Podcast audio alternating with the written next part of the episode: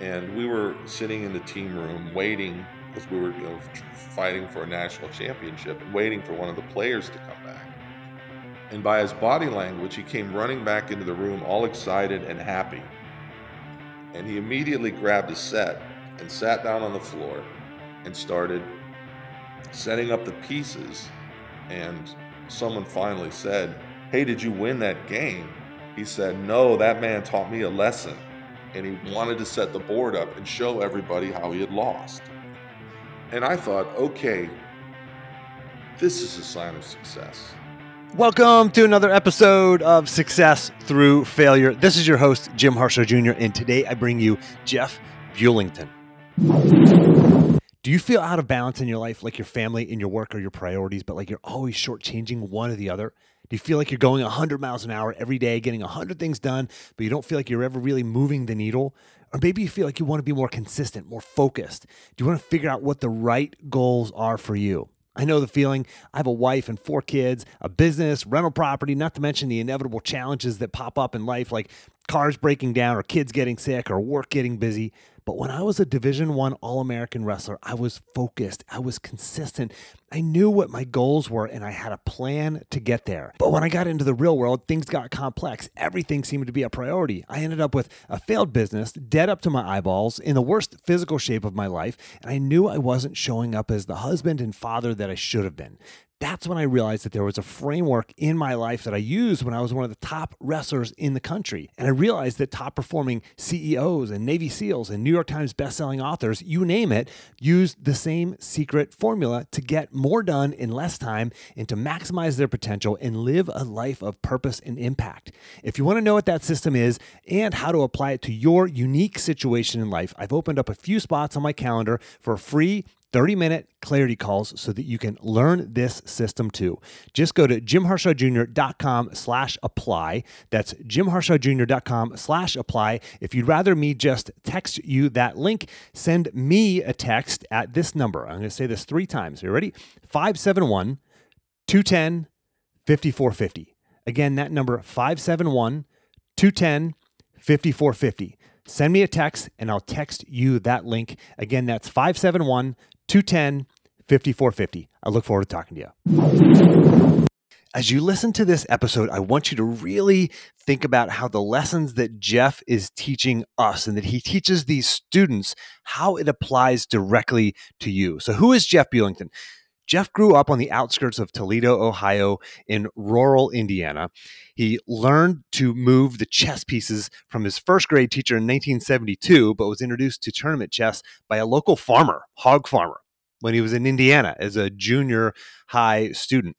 He founded his high school's first chess club, and then now we fast forward a few decades, and he's transforming the lives of students who society has largely written off. And he talks about how these students are just written off and they, they write themselves off. So, who am I talking about? These students are of Franklin County, Mississippi. And they did a big 60 Minutes episode on this several years back.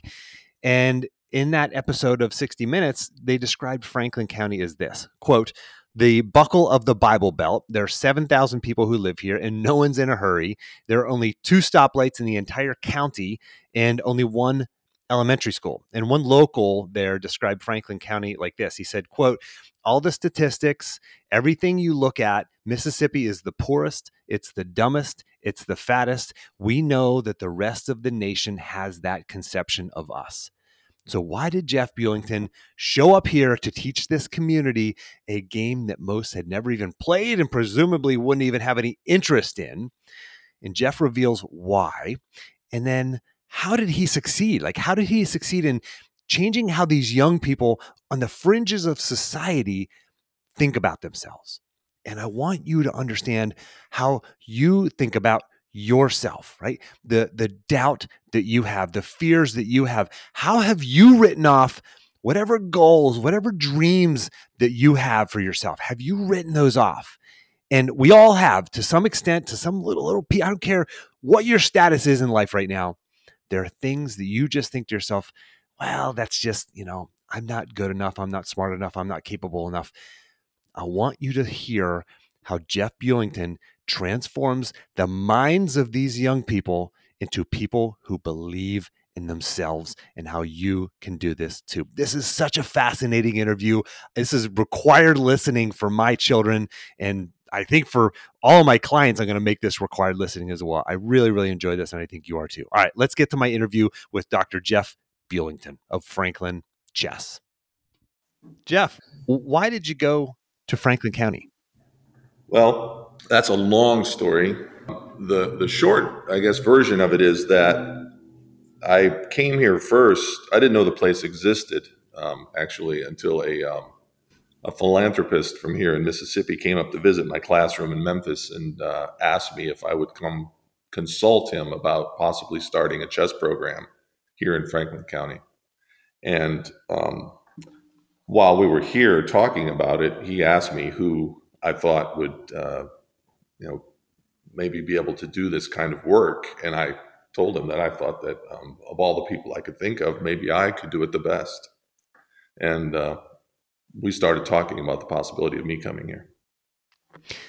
So what was it like? You, you decided to make the jump and, and you went to Franklin County. What was it like in the beginning when you first showed up? Maybe that first day or first month. What was it like? It was um, very much like going back to the small town in Indiana I lived in when I was uh, a boy, from the time I was, you know, 12 until I graduated from high school. So in many ways, it was a uh, a kind of uh, homecoming to me. It was a place that I already understood, although I hadn't lived in a place like this in a very long time. And what was the goal when you got there? Well, my goal was to to come to a place where there was no, you know, real history or culture of um, tournament chess and things of that sort, and see how I might, uh, given the resources that we were going to put in place here become sort of a, a liaison between this community and the nodes of chess knowledge, the places where you know where chess is really happening, and start a conversation between here and there that didn't exist before. And that all goes back really to my um, my childhood experiences in in Indiana, where I grew up as a in a, a rural area and was sort of an isolated chess player. I was living in a bean field um, and wanting to play chess, reading about you know chess in New York City and so forth. But you know, it might as well have been a million miles away from me. Yeah. Why? Why? Why go to Franklin County? Why take this challenge? Uh, because, well, for a couple of reasons. One, because I think this kind of thing is important. I think there's a lot of, um, as one person said, a lot of uh, wastage uh, in terms of uh, education in the United States. There are a lot of people who get written off as not being capable of doing something. And it's also, for me, it's great fun participating in that kind of thing, sort of, as some people might say, starting something from scratch or something new and then, you know, creating something that's substantial and real. I, I love that challenge. Did you have doubt when you showed up? Did you have doubt? Were you uncertain about the future of it? Not at all. No. Why not? No, I, well, because everything had been lined up for it to work. Not only in terms of myself, I mean, I felt like I had a good enough idea of what I was doing that I would succeed at it, but also because of my previous work when I was uh, negotiating coming here and creating this foundation that would work alongside with the school system, I sort of made a list of everything that hadn't worked well for me before and made sure that those things were in place when I got here. All of the things that had encumbered me in one way or another, tried to sort of eliminate those. And it, that, you know, that, that sort of thing really boosts your confidence when it comes to undertaking a project like this. So your prior failures and setbacks prepared you for this? Oh yeah, of course. I mean, it, the the story of failure to me is an important one because when I listen to you talk about failure, and I think about kids, younger kids, I think sometimes when you use the word failure, you also mean something like awakenings or you know birth pangs or growth. You know, I think about a, a baby. I was talking to my students about it the other day. We watched your TED talk, uh, and I asked them. I said, "How many of you have?" How many of you have been around a little kid before? Because there was a picture of one of your children was very young in that picture, right? And I said, Have you ever been around a little kid that's learning how to walk? And they said, Well, they all had. And I said, Have you ever seen them fall down when they're walking? And they were like, Of course. And I said, Did you ever hear anybody say, Oh no, my baby fell, it'll never walk? Right? And of course that's not true. What do you see when a baby when a baby falls? What do you see? You also see the baby getting up again, and oftentimes with a smile on their face. And you can see the baby developing its muscles. All of that falling down is part of being able to get back up. And so, you know, failure uh, is um, essential as long as failure doesn't turn into some kind of a, a dead end or a cul-de-sac. Danger can, uh, there can be a real danger in failure. It has to be handled properly, especially when you're working with children. But on the other hand, it's necessary and it's powerful and it's it's wonderful if you know what to do with it. Handled properly. You know, that that's I want to explore that for a second because we all fail and you know, we failed as children learning how to walk, we failed as children learning how to ride a bicycle. Uh, we grow up and we continue to fail along the way. But I think most people don't handle it properly or not as properly as they could. They look at it as a reason that they can't succeed, a reason that they can't do something. Right, because it fills them with anxiety and they're not they're not able to envision themselves succeeding. And so instead what they do is think of failure as a kind of fate. When instead what you would want them to do is think of failure as an indication of where things stand but also as a you know an arrow pointing to where they might be. So having someone around that helps guide particularly a child through that very difficult phase is important. It also turns out I think that when you're coaching children that you also have to help the parents understand that as well because the parents always want you know what's best for their kids and their um, they want they, it's hard to watch a child fail it takes strength to do that and parents need to be encouraged to allow that to happen. When I was a kid growing up in Indiana, I'd already learned how to play chess back in Indiana. I mean, in, in Ohio. Uh, I moved to Indiana from Ohio when I was 12. There was a, a farmer there with whom I started playing chess. He stood up in church one day and said, um, Looks like a great day for a game of chess, which I thought was um, both a strange thing to say in church and an invitation to uh, go beat him at chess because I thought of myself as being extremely good at it, but just because I didn't know any better. And so I went. We went home, had lunch, and I went. Then I went to his house, and uh, I had already sort of pictured in my head this game plan of how I was going to beat him. And within, uh, you know, two moves, the whole thing had been flipped. And four moves in, I was dead lost, and I was embarrassed and ashamed of myself, I think. But I was also at the same time turned on and awakened to the idea that there was more to chess than I had realized up to that point. Right? There's some. There was. It was like running into a. Uh, you know, running into a brick wall or something. Playing this guy, he just knew so much more than I did, and saw so much more than I saw. So my response was um, kind of disbelief you know, how, how did he do this to me? I didn't like it. It was uh, disturbing and it made me want to play him again. And so I did. Um, probably, my guess is uh, I, I, have, I don't have exact records of this, but my guess is I probably lost somewhere in the neighborhood of 100 straight games to him over the course of my learning.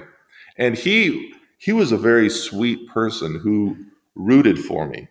He wanted me to win, and he would loan me books and uh, things for me to read and I would go home and prepare and study in ways that I would never do for school because I was so much more motivated by chess and by beating Mr. Raver.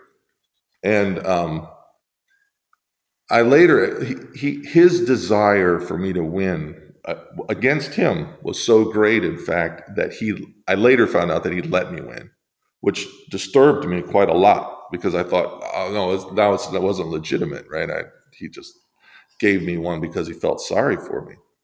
And as a teacher, now I think about that sort of thing how it is that you want to balance the idea of having your student feel that the task that you're setting in front of them is doable, right? Because you don't want to kill their um, their esteem or their hope in doing it. But on the other hand, there's also the part of them developing a realistic understanding of how good they are and developing the kind of resilience it takes to bounce back from losses. So you have to balance those things. Now, eventually, um, um, my my chess skill simply surpassed his after a while, and the the relationship flipped. Um, but then what happened to me is interesting. This is a different kind of failure, and it's a problematic one. I was in a um, I was in an isolated area in which I became the strongest player, and that led to a very frustrating plateau. Right, because there was no one around to beat me anymore. And if I can't lose games, I can't get better. So in some ways, it stalled me out, right? I was in this big rush to beat Mr. Raver, and eventually, you know, within I don't know six months or so, I could do that. But then it was a whole different was a whole different thing because what you really need, and the, one of the things that I came here to to to do, knowing I needed to do, is you need to create opportunities for your students to lose certain kinds of games or to at least risk losing certain kinds of games. So that at some point in a place like here like meadville for the best players to get better they have to play people who can beat them which means they have to play somewhere outside of where we live. We have to travel to other places maybe outside of the state that sort of thing. But it's creating opportunities for meaningful losses i think that that a good coach is always looking for. Not places to rack up you know mountains of trophies and things like that. Although those those can be short-term motivators and so forth but what really matters are opportunities to lose really tough games and also to win them as well right winning is also extremely important but those losses th- there's nothing like them because losses tell you that whatever it is that you think um, you have figured out isn't quite right. There's some other thing that you haven't done yet. There's some other part of your game that has to be developed. And so losing like that, it's one of my it's one of my top priorities as a as a teacher. And also and and and having students take losses in ways that are helpful because otherwise losing leads to quitting, right? Uh, failure leads to quitting, and you don't want that. And so you have to, especially with I guess with with children, you have to protect them in some ways from excessive losing. On the other hand, they have to do it. Mm. And those children become grown-ups. And those grown-ups are listening right now. And they're dealing with their own failures. And you mentioned your your farmer friend, Mr. Raver. Mr. Raver, you said he was a sweet person and he was rooting for you. Yep. And I don't know that we're always the sweet person that we need ourselves to be. you know, we might be rooting for ourselves, but the language is coming out like, "See, you're not. I told you you're not good enough. See, I, I told you you're not smart enough. See, I told you you don't have what it takes to." get that promotion, to start that business, to write that book, to run that marathon, to to whatever it is. Is it important to have that person outside of you? I mean, is that that's the role that I think that you play. You're challenging these kids. You're challenging them to to you know you're creating opportunities for them to lose, but you're you're that voice that is saying, "Well, yes, you lost, but you can you can win if you do it this way." or you can improve if you do it this way. Well, and one of the things I think that a good coach fosters is a community that does it so that the coach isn't the only voice saying it anymore. There needs to be a real an atmosphere in which the older children model losing for the younger children so that they're also teaching the idea that I lost and here's what I do with a loss. Uh, here's what here's what a loss tells me about myself. And even allow themselves to say okay sometimes when i lose i i don't handle it as well as i'd like to. And sometimes of course in a chess tournament you know like a, a wrestling tournament same kind of thing you have to be able to bounce back from losses because there's another game there's another round coming just around the corner and if your losses take you so low that you can't perform in the next round you're basically almost dooming yourself in that sense, right? You have to be able to learn how to put those kinds of take put tough losses out of your mind for the moment and go do whatever it is that needs to be done. And then maybe later go back and reflect deeply on the loss. But sometimes the loss has to be sort of you know put away for the moment and older kids are really good at teaching younger kids to do that and so one of the things that i try to do here is not be the um, not be the only voice that's putting that message across, but rather create a situation in which um, it's normalized throughout the community that when somebody loses, like uh, for example, we have, you can see behind me these demonstration boards. When we go over our games, we go over our games publicly. And usually we go over our losses publicly. So everybody sees that everybody loses because there'll be kids who will, you know, come in here naively, think seeing, you know, they'll see there's a kind of pecking order of playing strength. And you don't want the, the little one walking in here and thinking that the, the strongest player is Superman and that everything in his life is perfect because that kid's losses are going to be compounded in a negative way.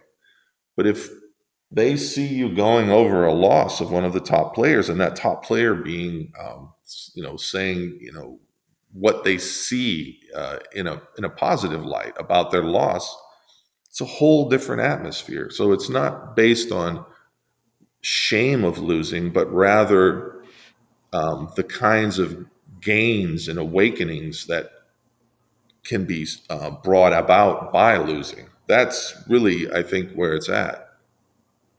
I want to talk to the listeners for a moment, Jeff, because everything you're saying, I'm translating this from students to the listeners, right? Chess players to people trying to you know raise their own kids, trying to parent, trying to teach, trying to coach, trying to build their business. Like we don't see the failures. There's not too many people out there on social media sharing their failures, breaking down their failures and their setbacks. All we see are the successes and that's what that's what this podcast is all about that's what my coaching is all about is pulling back the curtain and re- revealing that that failure is normal for the strongest players on your chess team failure is normal and, and for the listener those, those people you see driving down your street with the car that you want they have the house that you want they, they have other things that you're you're envious of when you see them posting on social media they have their own fears, they have their own failures, they have their own doubts, they have their own setbacks. And I want you to recognize and and not settle for less, not lower your goals, not feel like you don't you're not good enough or smart enough or capable enough because of your failures. You are more capable because of your failures if if you create this and my my clients know what this is this this environment of excellence around you of people who, you know, it's not just the coach telling you and, and, coaching you, but it's the others around you who are supporting you and, and lifting you up and, and, and helping you through your failures. That is so critical to have that environment. I mean, have you seen that, Jeff? Like that, that environment of students who you, that you've, you've created and cultivated that they, I imagine there's encouragement. I don't by any stretch imagine it's, it's all rainbows and fairy tales, but I, I imagine it's a, an environment where there's support and encouragement? Yes, there is. There's also rivalry at the same time, right? Those and those things go hand in hand with each other. It's not as if you say it's it's not all rainbows, but I was thinking about in a situation where we were at a national championship. This was with a team out of Memphis, and we were sitting in the team room waiting because we were you know fighting for a national championship and waiting for one of the players to come back. And by his body language he came running back into the room all excited and happy. And he immediately grabbed a set and sat down on the floor and started setting up the pieces. And someone finally said hey did you win that game he said no that man taught me a lesson and he wanted to set the board up and show everybody how he had lost. And I thought, okay, this is a sign of success, right? this is amazing, right? That this kid is happy, not about losing, but happy about the lesson. And, you know, he really, and, and the rest of the team got around it. They're like, everybody was okay. We all just got stronger from this, hmm. right? Your strong, your, your loss just made us all stronger. And if we can have that attitude as a team or as a community or as a culture, my goodness, um, there's so much um, there's so much lost to shame and other um, reasons for giving up, right? Rather than saying, let's circle the wagons around this thing and figure it out together, because that's where improvement comes from.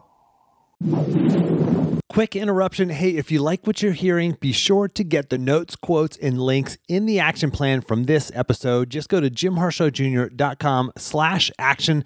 That's jimharshawjr.com slash action to get your free copy of the action plan. Now, back to the show. I want to circle back to something you said earlier. You said there's so much wastage in education. So many people are written off. That's right. Labeled in kindergarten. Well, I think that there are um, there are all kinds of ways in which that can happen. There are all kinds of preconceived notions about who is smart or even what being smart means, and that what I try to do with chess, because I mean chess is a chess is an interesting thing in, in several ways. I mean, a person could be completely illiterate and still be a very very good chess player. So that the kinds of ways in which we might recognize a kid as being advanced in school in terms of their reading skills and so forth uh, might disguise in some way or another other kinds of ways that kids have of knowing and doing things and things about their character and their their grittiness all of those kinds of things and so with chess i try and i and i talk to teachers about this all the time don't try to guess who the chess players are going to be don't get confused don't confuse the straight A student with the chess player because they may not be the same person. They might be too. It's, it's possible they are, but just don't think about it like that. Let's just play and see what happens. Let's see who shows what. I mean, there are all of these hidden qualities in children that can be silenced by, you know, again, preconceived notions of authority figures about who's who's who and what's what when I learned how to play chess as a first grader, I was taught to play the moves, how to play the moves as a first grader. I believe uh, that only boys were taught how, and that all the boys that were taught were in the highest reading group. And so when I think back on my own experiences at, at, first learning chess and the ways in which I was taught that there were these kids who were smart, who had some kind of natural talent, whatever that might mean, um, and the ways in which those things hurt me because I, I, I, missed out on opportunities to play chess with a whole bunch of other people who might have been extraordinary at it, right? Uh, but I, I didn't know that, and it was it was meeting Mr. Raver and losing to him, right? I losing to to a guy who was losing to a hog farmer, really was a you know a bubble popper for me, and it was it was it has to be one of the greatest days of my life that I'd lost that game because it changed everything. It, and it also gave me a deeper sense of how much I could love chess. You know, up until then, I thought it was tic tac toe. I thought I'd figured it all out. And uh, playing him a few times, I realized, no, you don't know anything. And, and what a good feeling that can be, right? It's, it sort of sets you free from getting stuck in this static approach to a to whatever endeavor you're engaged in, whether it's chess or something more, you know, adult related to uh, one's career or, or anything like that. How do you get your students to believe? How do you get poor public school students to believe that they can beat students from rich private schools who look the part and this is a game that you would associate more with the the rich private school right and how, how do you get your students to believe I suppose in my own my own contribution to that starts with the fact that I do believe in the positive. I, I believe that most people are smart enough to become quite good at it.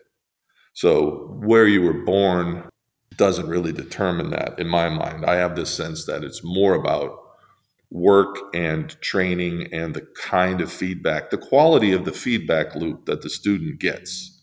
That's what's going to determine how far they get, right? More than any other thing. And so I suspect that I pass that sense on to them. It's not some, I'm not, um, I'm not uh, Mr. Raver cheerleading for my students in that sense. I'm something, I'm, my approach is a little different than that. I have I have reasons to believe that they can go very far, and I've seen it happen, and I expect to see it happen again. And I suppose that that at least partly has something to do with it. But then the other side of it is is you have to show them they have to see it themselves and it's not like you take them and show them but rather you create opportunities for them to prove it to themselves over time for them to develop a sense of their own power and strength when I, the first time I ever started a chess program was in Indiana. It was right after my son was born, and it was then that I decided that I wasn't going to become a philosophy professor, but instead I was going to be a I was going to become a chess teacher. And I was in a, back up in the town I grew up in, which is primarily either farmers or, or factory workers.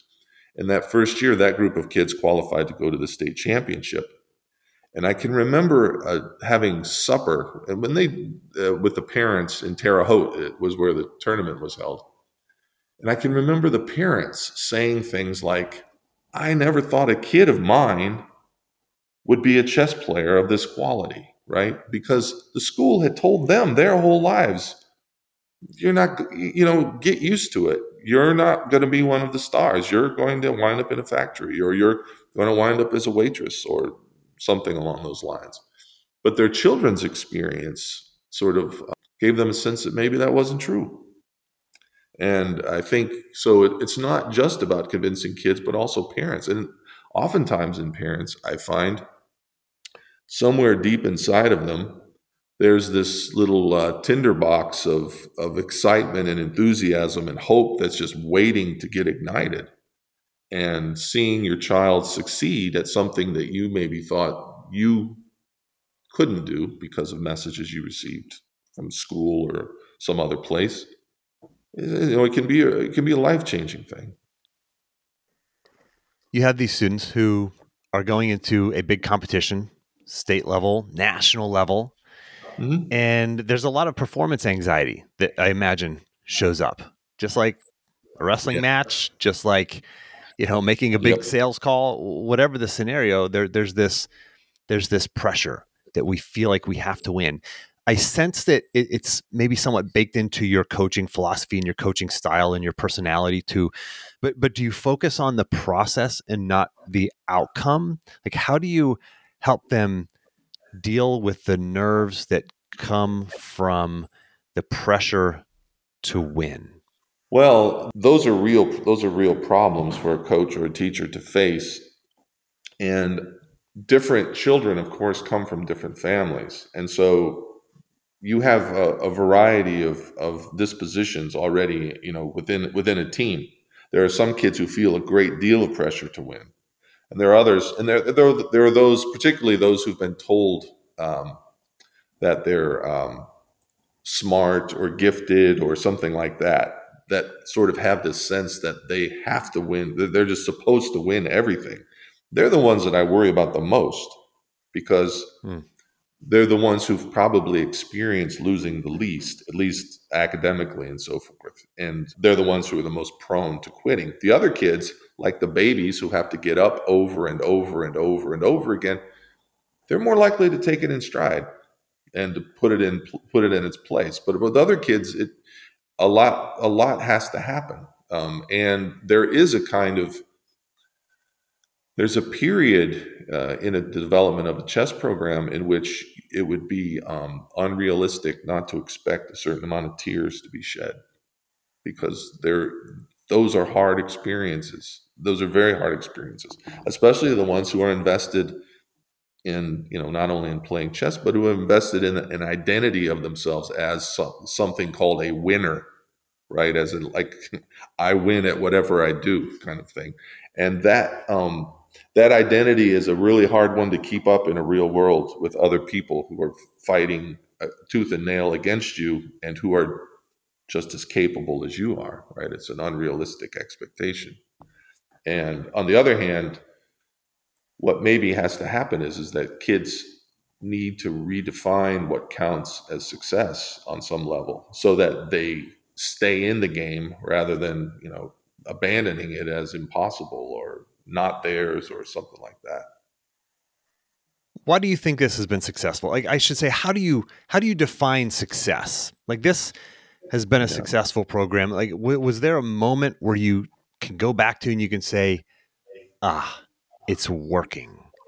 The very first day i was here the first day i came here as a consultant i felt ah it's working.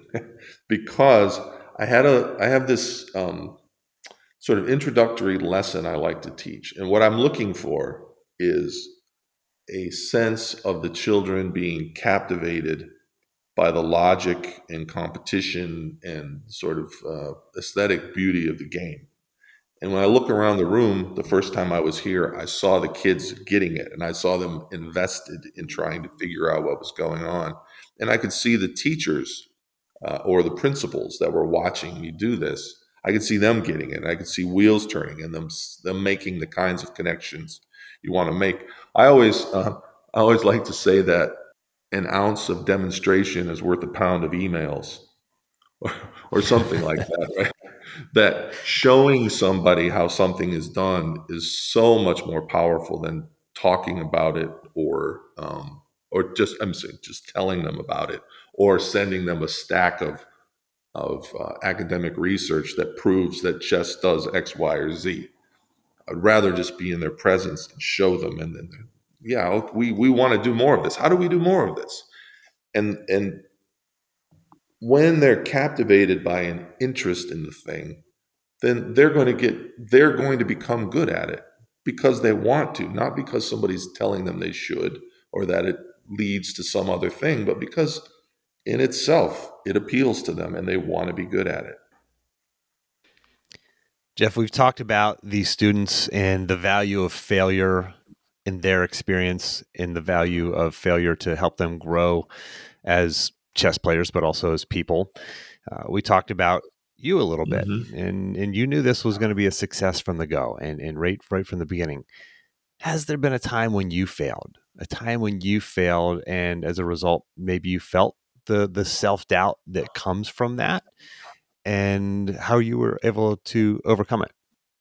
Well, I I have an abundance of it, of failure I can tell you about. I'm sure there are times. I mean, as a teacher, when you have to um, you you have to keep an eye on yourself, right, and the ways in which you're pushing kids, and I um, or the ways in which you're not pushing kids, or the kinds of um, ways in which you might invite somebody, even unintentionally, to think of themselves as not really belonging. And what I the the way in which I would describe this particular failure came about as a realization of of something that happened that you know I hadn't let myself expect. When when I was in Memphis, our one of our one of our schools. These schools, the, the two schools I worked at at the time, were among the, the lowest scoring schools in the state of Tennessee, and one of them was taken over and turned into a charter school. And so I left and went to another school. And some of the kids followed me. Most of them were girls, and we got to the new school and there were boys there uh, they, oh there's a chess class they wanted to take it and they were sort of bragging about how good they were and how no one could beat them and I sent one of the girls, her name was um, Tyranny. I sent Tyranny quietly over to play him because she, those girls had finished second in the nation the previous year, and these guys had no idea who they were dealing with.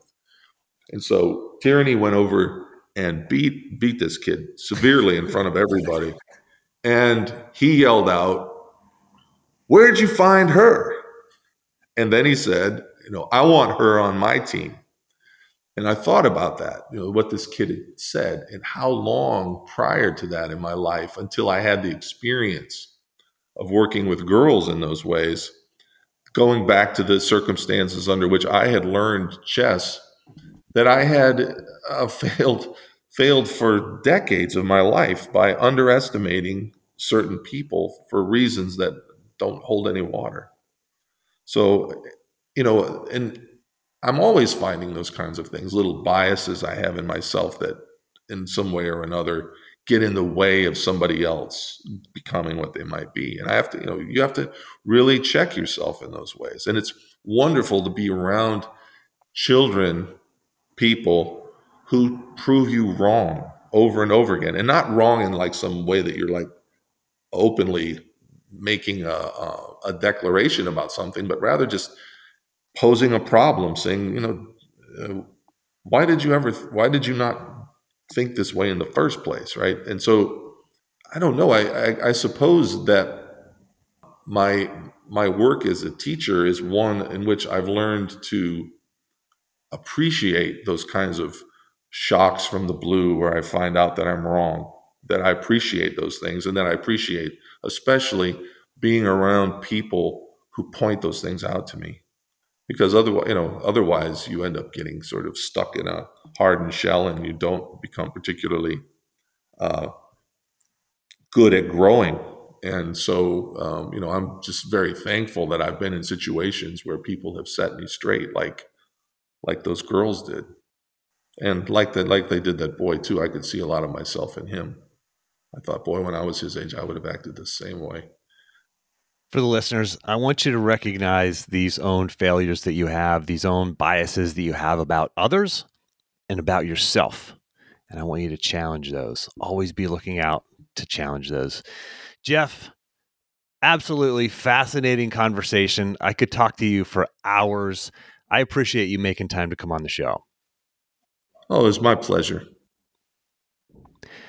All right, I wanted to record a quick addendum to the episode because uh, Dr. Bulington mentioned that Bobby Poole, who was a real asset to the program, recently passed away. So, Dr. Bulington, Jeff, uh, Bobby Poole passed away. He was a critical piece, a critical element for you as a teacher, but also for the students as learners. Tell us about him. Yeah, he, yeah, I think he's a, a, symbol of of what we need a lot more of in uh, certainly in, in, in chess education for for beginners and such. Bobby was my um, was my next door neighbor, and he and I um, that's how we met. And he, I wound up hiring him after he attended several of our public library classes. He showed up regularly, showed a lot of interest in chess, and was always trying to help other people in the class figure out what was going on. And as uh, he became part of the chess program, he took on um, a very special and difficult work role, uh, which was fostering the um, the skills of the the beginner level players, and by serving as a kind of uh, benchmark for them as to how good they were, so that he uh, put himself on the line and started, uh, you know, competing with the kids. And they, he had a they had a target on his back. Everybody wanted to beat Mr. Poole.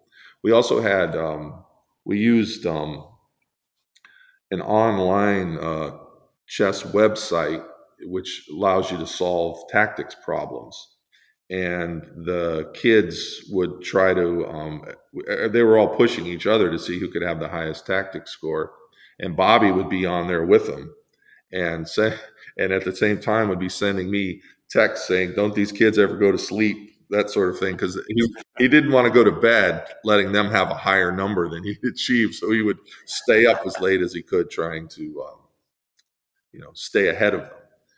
And uh, likewise, uh, for the kids, it, it created a, a, sense of empowerment to the kids to be able to engage an adult in that way, an adult who was willing, uh, brave enough to lose in front of kids without, you know, taking the usual, or, or I shouldn't say the usual, but a common adult way out when they lose to kids is to sort of laugh it off like they weren't really trying or I'm really not that good at it anyway. But taking it seriously and losing, that's a different thing. And so he modeled on a daily basis if not losing, he modeled the, the importance of risking losing. And uh, in that way, um, he was uh, essential to our program um, because uh, the kids needed to encounter somebody, uh, particularly an adult, who was a challenge to them and who was at least for, at first stronger than they were, but who was um, willing to have a group of kids sit around and watch him perhaps lose to a first grader while he was doing his best. And so he would, you know, he would say things to me like, why do they play like Bobby Fischer when they play me, but when they play each other, they drop pieces all the time? And I would say, because playing you is of a higher um, of higher importance to them right now, at least. And you bring out the best in them. I mean, unfortunately for you, you bring out the best in them. You, as a player who's trying to beat them, that's unfortunate for you. But on the other hand, as a coach, you got to see this as just pure gold. You're bringing out the best in kids who might give up if they were playing a stronger adult player. But when they're playing against you and think, hey, there's a shot here, I'm going to do do all I can. Then you're really bringing something out uh, in the kid that um, that's going to help them develop as a player. And for the listener, I want you to think about who in your life plays the role of Bobby Poole and, and the appreciation that you should have for, for that person in that role. But also think about how can you play the role of Bobby Poole in somebody else's life? Like, how can you play that role? How can you be that asset to somebody else? Be willing to lose, be willing to learn, start with the beginner's mind and encourage others and bring people along and play that critical role. Don't forget about what I talked about before the interview. If you want to find balance, clarity, and focus, take the next step and go to jimharshawjr.com slash apply. Space on my calendar is very limited, so claim your spot now, jimharshawjr.com slash apply, or just send me a text message to 571 210 5450. Again, that's 571 210 5450. Thanks for listening. If you want to apply these principles into your life, let's talk. You can see the limited spaces that are open on my calendar at jimharshawjr.com slash apply, where you can sign up for a free one-time coaching call directly with me. And don't forget to grab your action plan. Just go to jimharshawjr.com slash action. And lastly, iTunes tends to suggest podcasts with more ratings and reviews more often. You would totally make my day if you give me a rating and review. Those go a long way in helping me grow the podcast audience. Just open up your podcast app if you have an iPhone, do a search for Success Through Failure, select it, and then scroll the whole way to the bottom where you can leave the podcast a rating and a review. Now, I hope this isn't just another podcast episode for you. I hope you take action on what you learned here today. Good luck, and thanks for listening.